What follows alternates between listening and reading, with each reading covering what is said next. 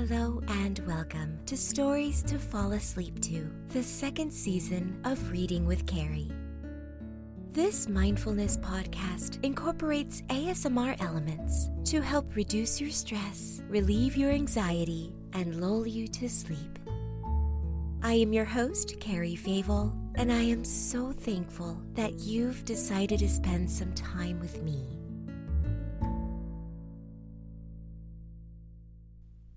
Welcome to the first episode of Season two, Stories to Fall Asleep To.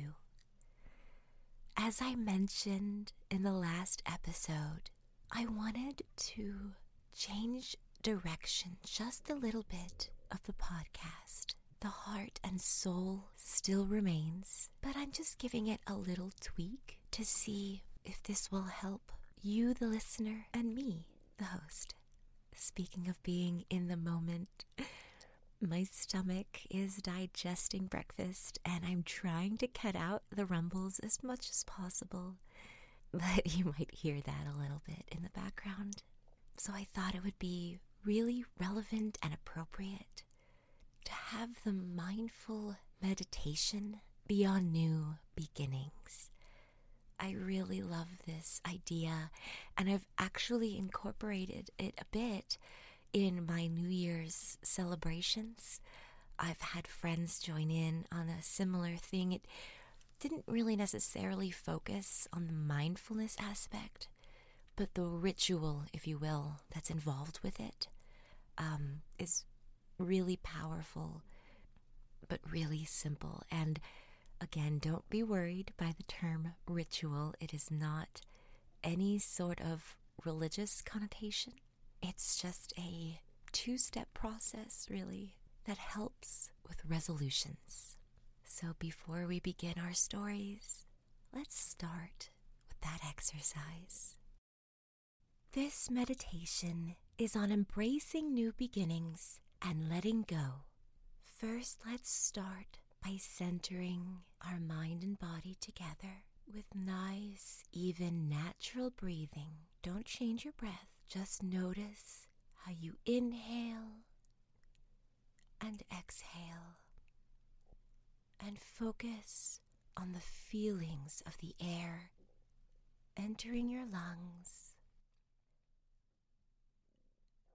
and resting for just a moment in pure silence before you exhale,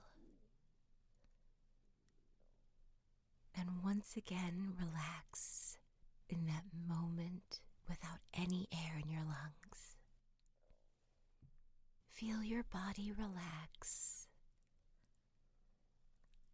Will your neck and your shoulders to release the tension you're holding there, and fully place your weight on the chair that you're sitting in, or the bed that you're laying on. And now, sit for a moment with the question, what in your life needs closure? Is there something that you need to let go? A bridge you need to burn? A toxic relationship you need to escape? Is there a vice that's controlling your life? Or maybe a bad job that you want to get out of?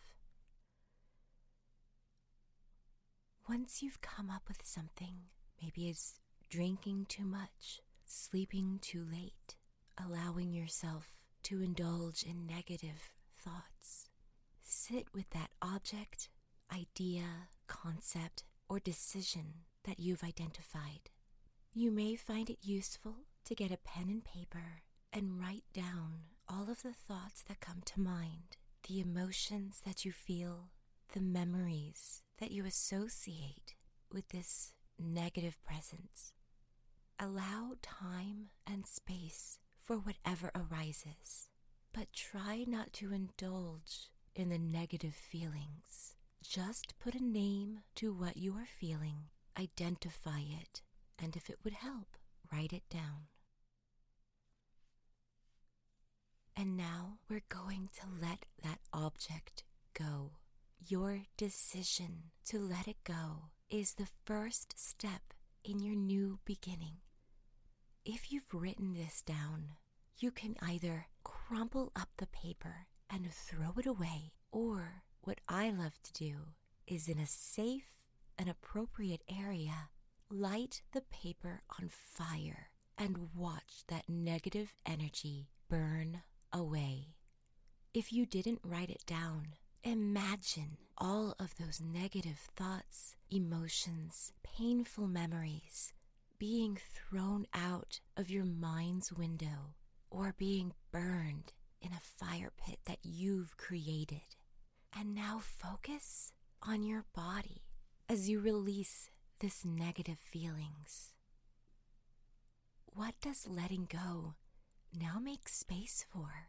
Will you have time to pick up a new hobby or skill? Will you be able to reconnect with your family or a friend? Will you get to focus on what makes you truly happy? Congratulations, you've taken that first step to let go. As always, remember, if these feelings are too much for you to handle, seek out professional help. It is not a weakness to ask for help. It is a sign of courage and maturity. And now that you've taken the reins on your life, you can now breathe the fresh air of a new beginning. So take a nice, long inhale and breathe out an audible sigh. Let's get started. And now, here are three stories from Aesop's Fables. The Ants and the Grasshopper. On a bright day in late autumn, a family of ants were bustling about in the warm sunshine, drying out the grain they had stored up during the summer, when a starving grasshopper, his fiddle under his arm, came up and humbly begged for a bite to eat. "What?" cried the ants in surprise. "Haven't you stored anything away for the winter? What in the world were you doing all last summer?" "I didn't have time to store up any food," whined the grasshopper. "I was so busy making music that before I knew it, the summer was gone." The ants shrugged their shoulders in disgust. "Making music, were you?" they cried. "Very well, now dance." And they turned their backs on the grasshopper and went on with their work. There is a time for work and a time for play. The Boys and the Frogs. Some boys were playing one day at the edge of a pond in which lived a family of frogs. The boys amused themselves by throwing stones into the pond so as to make them skip on top of the water. The stones were flying thick and fast, and the boys were enjoying themselves very much. But the poor frogs in the pond were trembling with fear. At last, one of the frogs, the oldest and the bravest, put his head out of the water and said, "Oh, please, dear children, stop your cruel play. Though it may be fun for you, it means death to us. Always stop to think whether your fun may not be the cause of another's unhappiness." The Ass Carrying the Image. A sacred image was being carried to the temple. It was mounted on an ass, adorned with garlands and gorgeous trappings, and a grand procession of priests and pages followed through the streets. As the ass walked along, the people bowed their heads reverently or fell on their knees, and the ass thought the honor was being paid to himself. With his head full of this foolish idea, he became so puffed up with pride and vanity that he halted and started to bray loudly. But in the midst of his song, his driver guessed what the ass had got into his head and began to beat him unmercifully with a stick. "Go along with you, you stupid ass," he cried. "The honor is not meant for you, but for the image you are carrying." Do not try to take the credit to yourself that is due to others. Thank you for listening. I welcome you back anytime you need to hear a comforting voice or a familiar bedtime story. But for now, let's prepare your mind and body for some much-needed rest. Start by checking in with your body and making sure you are as comfortable as possible. Place the tip of your tongue on the tissue right behind the top front teeth. Slowly exhale and empty the lungs of air. Through the nose, breathe in quietly for four seconds.